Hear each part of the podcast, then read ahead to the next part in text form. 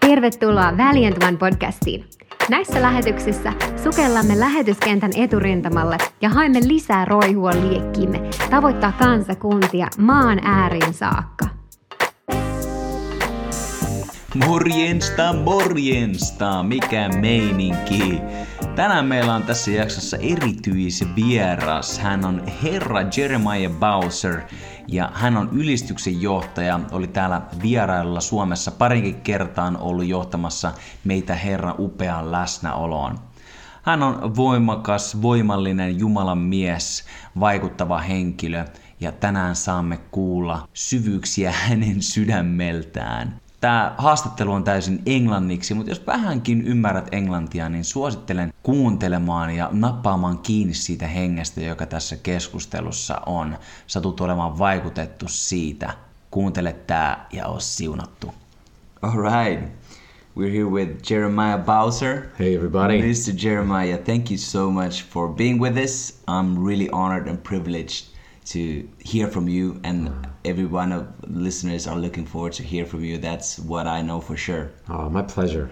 Thank you. Yeah you're originally from uh, jacksonville uh, florida. That's right. You are a husband a father of two sons. Yeah. You're a minister um, you you're worship leader and a missionary. Yeah. And all this interesting stuff is going on in your life. That's what I've been hearing from you. Yeah. Every time I meet you, interesting stuff is going on and God is working through you. But can you tell us shortly who you are and what you do? Sure. What would you tell? Yeah, so my name's Jeremiah. Um, I've been in worship and missions for, gosh, I've been going on missions trips off and on since I was 12 years old, and I'm not 12 years old anymore. but I've been doing uh, worship and mission stuff seriously for about the last 20 years. Um, my wife, Courtney, and I have a ministry called Ignition Point Ministries, and our mission statement is the creative communication of this message that passionate relationship with Jesus Christ combined with fearless pursuit of God given purpose can change the world. So that's the message that we, we try to communicate any way we can. That once you combine your passion with a purpose, that is God given and God breathed, then uh, you become unstoppable and you can go anywhere. So Yeah. right now we're living in France and have been for about the last seven months, learning French and getting ready to to reach out into that part of Europe and uh, and the French-speaking nations in Africa. And uh, yeah, we do a little bit of everything: music, arts, uh, cities, villages, conferences, uh, any anything and everything. Wherever the Lord opens the door, we want to try to walk Yeah. through it. And you've been uh, traveling all around the world. Yeah. So where have you been? And Oh, goodness. Is there is there a, a special place in your heart that is uh, some somewhere you have made a great impact, and what where do you look forward to go to again or so? For sure. Well, I think it might almost be easier to tell you where I've not been. we've never been to Australia and we've never been to Antarctica, but they're on my list. Um, That's great. thank the Lord, we've been able to go a lot, a lot of places. But the, the best and the most impactful and special for me has probably been Brazil.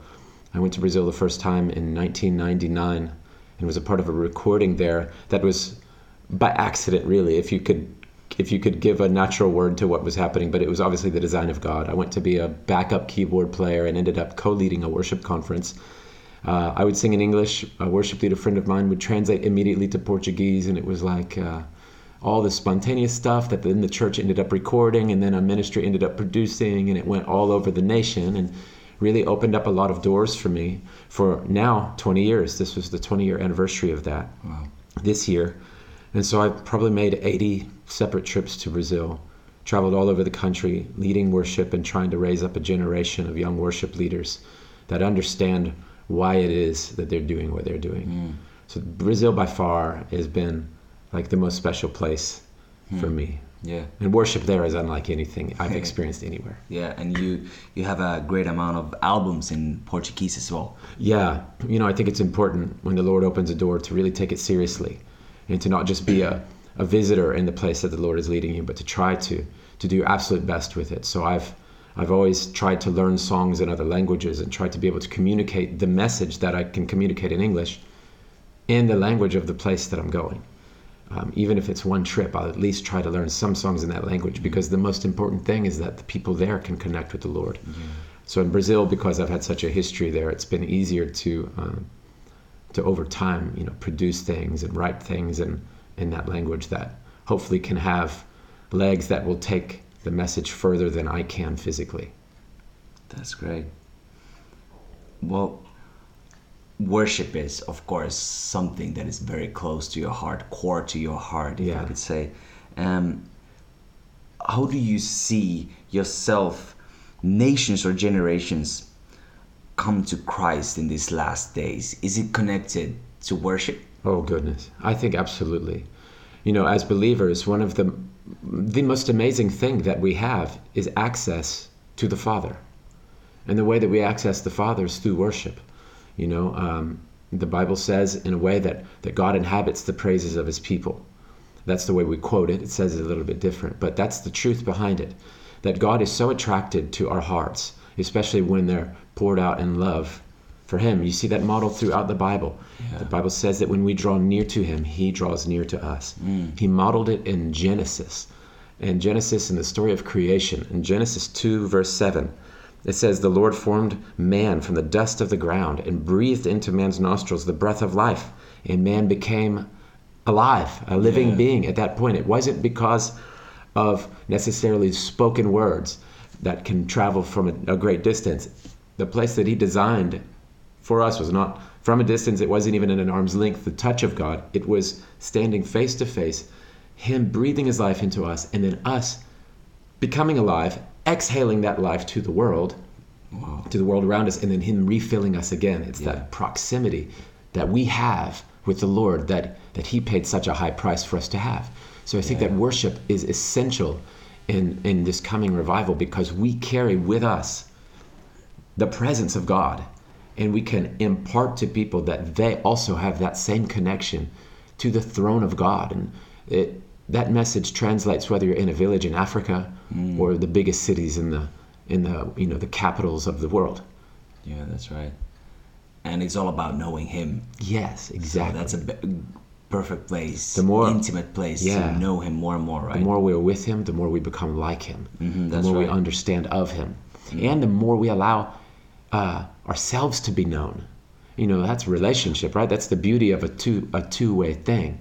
Is that we are we know God and we are known by God. And there's a comfort and an authority in that kind of relationship. We can speak for him yeah. just like he can speak for us, you know. And so we carry something that is unique in the world. Wow. We carry the presence and the power of God. And that, man, that's, you know, I, I think of it this way anybody can learn something, and, and then anybody can be convinced otherwise. You know, that's why so many of us end up buying cars that we don't actually want, right? Because used car salesmen are very good at Yeah. at uh, convincing us of something that we don't necessarily want or believe. Uh, to all those used car salesmen out there, I know I'm not talking about you. You know I'm not talking about you. But um, but when you combine knowledge with experience. That becomes something that is very hard to to destroy in someone's life. You can be talked out of something, but you can never be convinced that something didn't actually happen. And so I think it's such a powerful combination that the the power of the Word of God combined with experience and time spent in the presence of God. That's powerful. How about how do you see then connecting all this now to missionary work? You've been doing this all around the world. So what is missionary to you? What it, what does it mean to you to be a missionary? Mm-hmm. Or how do you see someone being a missionary? Well, I think because of the Great Commission, right? Go into all the world and make disciples. And then it goes on and on with some other things to do. But I think that that means that when you become a believer, you also become a communicator of a gospel, a communicator of a story.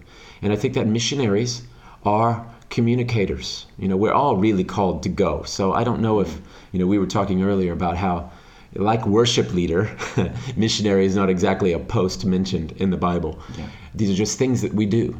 Uh, missions is a natural outflow. It's really just going and telling. It's a natural outflow of when you receive something amazing, you want to let everybody know. Yeah. especially if that same thing is available to them.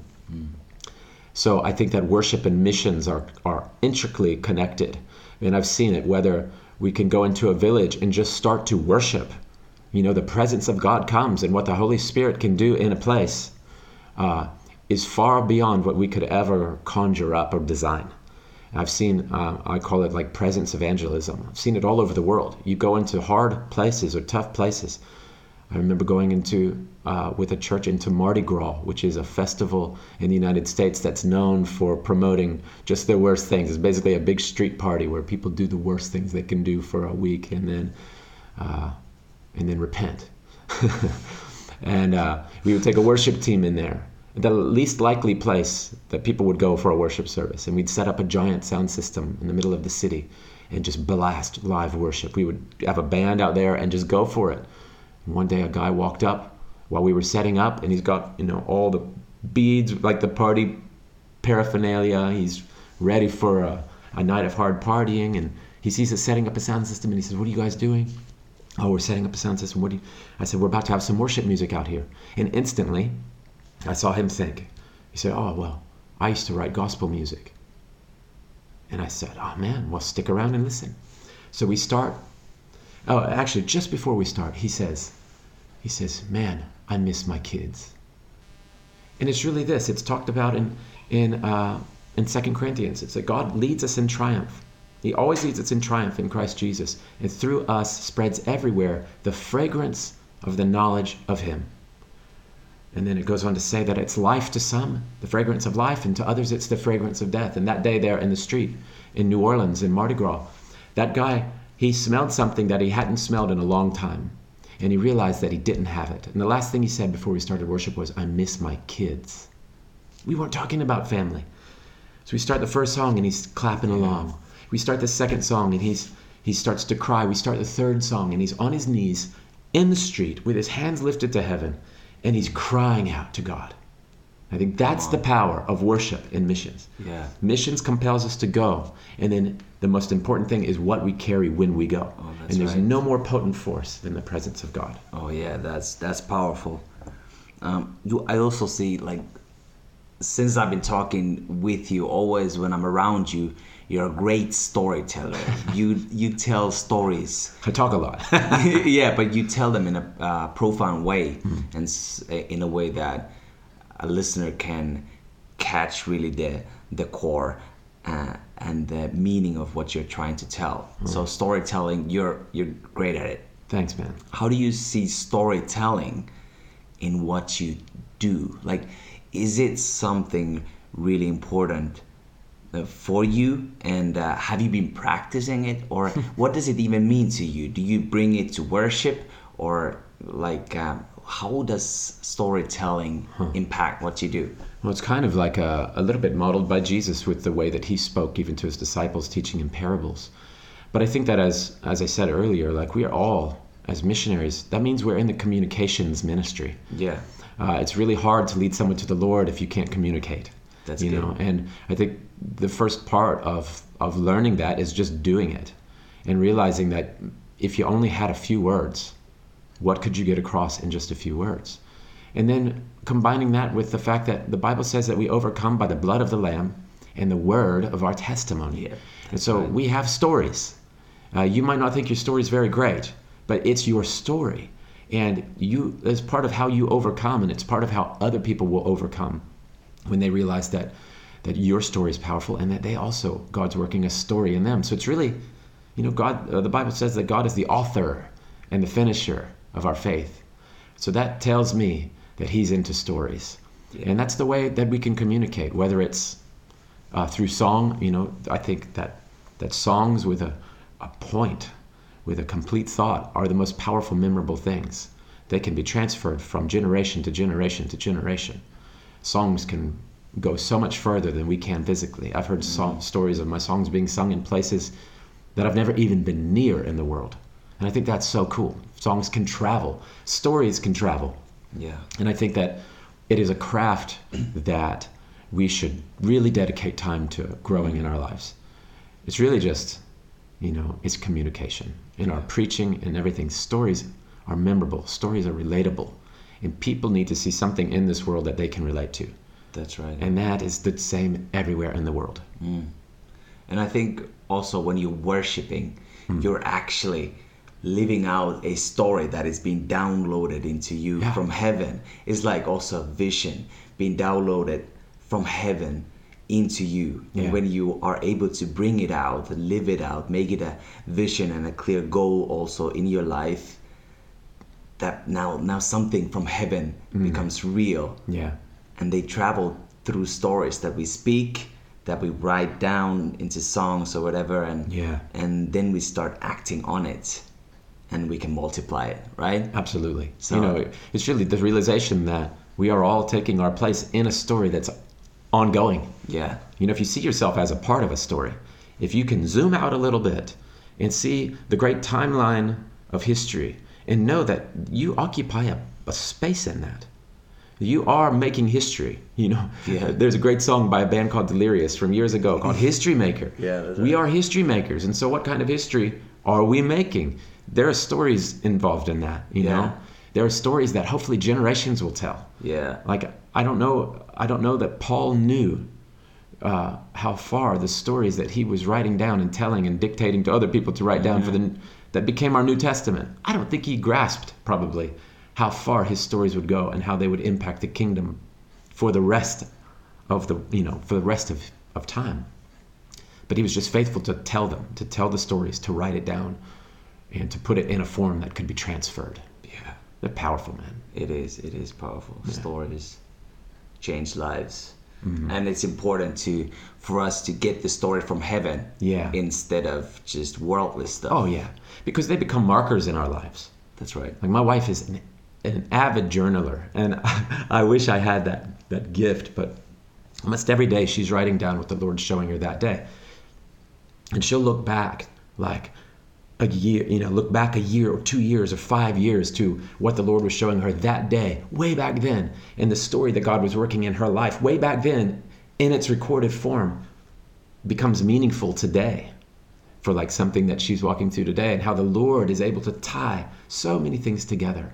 And that's I, I think an example of what you're talking about how how what God is breathing from heaven, even if it was 5 years ago, can still be part of the story today. yeah that's right And it's important to get that and to record that and to really have listening ears uh, and to value it enough to develop it. You know? That's right. How would you then encourage people who do not yet kind of have a story in their life? They feel like they don't know what to do. I don't see where should I go, or they might have a vague idea of okay, I want to reach people, I want to reach people with worship or with stories, with preaching the gospel, with leading people to Christ. How would you encourage them to take first steps? Yeah. I heard a I heard a quote one time and I'm probably going to mess it up a little bit, but the basic point of it was it's hard to turn a ship that's not under power. So if there is a big ship, you can imagine a big ship out in a out in the sea and it doesn't have any momentum, it's not headed in any direction. You can turn the big wheel as far to the right or as far to the left as you want, but the ship's not going to move because it's not under power. Yeah. And it's much easier to redirect something that is already moving. So my advice would be just get moving. Yeah. The direction doesn't have to be perfect. The plan doesn't have to be all laid out. It's just a matter of showing the Lord that you're willing to take a step.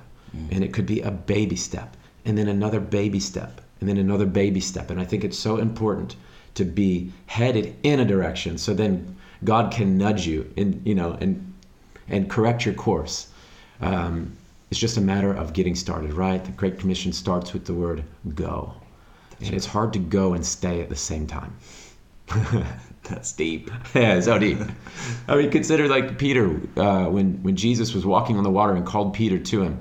You know, I, I've lived this in this last year where this first step outside the boat is very exhilarating. Like, oh my gosh, I'm stepping out of the boat. I'm going to do it. And then you do it, and then you see the the wind and the waves and the and the realities of uh, that come with the step that you just made, and all of a sudden, then it's not so exciting anymore.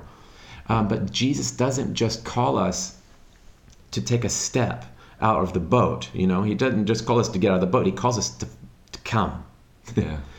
Peter, come to me. And so that tells me that the the most important step is not just the first step, but it's the next step. And so if we never stop moving, if we keep our ears open and we're hearing the voice of God, we're responding to what He's saying, and we're putting this into action, then the Lord leads, the Lord guides. And, uh, and then, uh, you know, it says in, the, in Proverbs that when you commit your ways to the Lord, He'll make your plans succeed. Yeah. Amen.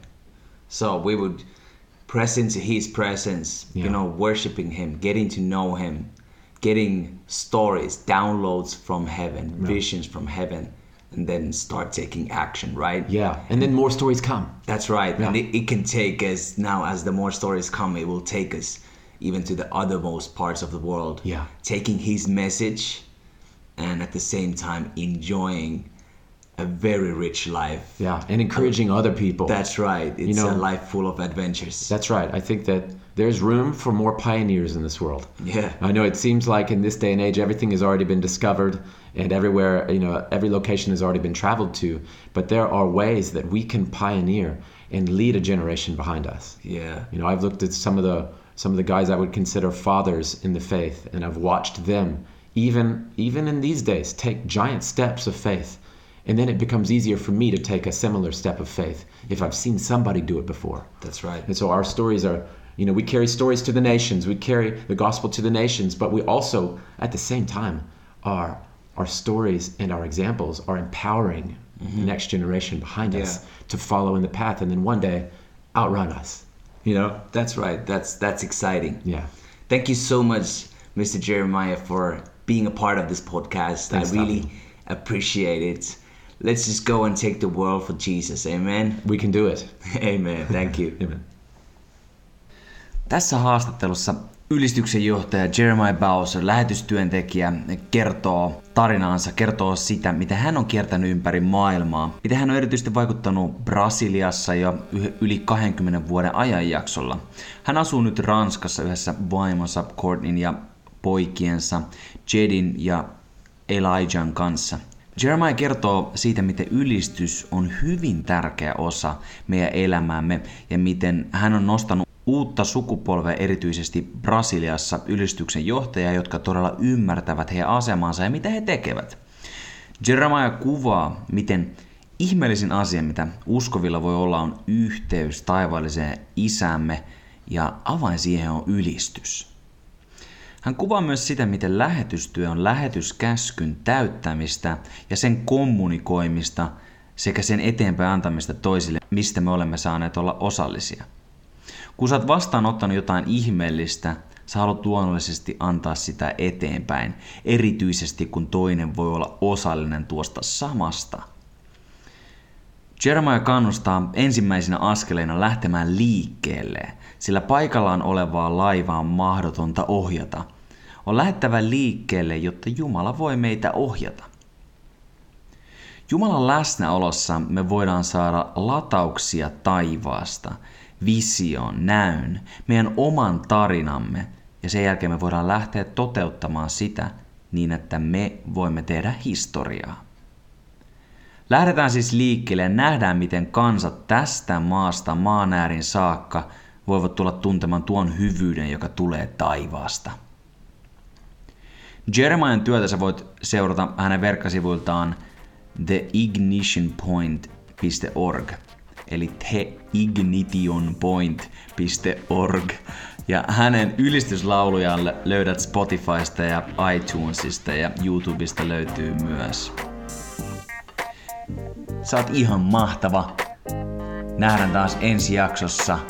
Oo siunattu ja näiden fanfaarien saattelemana se on morjens.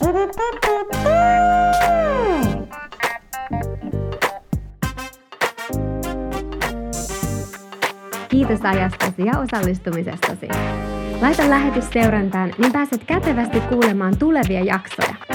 Lisätietoja löydät verkkosivuilta valiant.one eli valiant.one. Sivujen kautta pääset myös mukaan tavoittamaan kadotettuja maan ääressä. Ole siunattu ääriä myöten ja sen yli.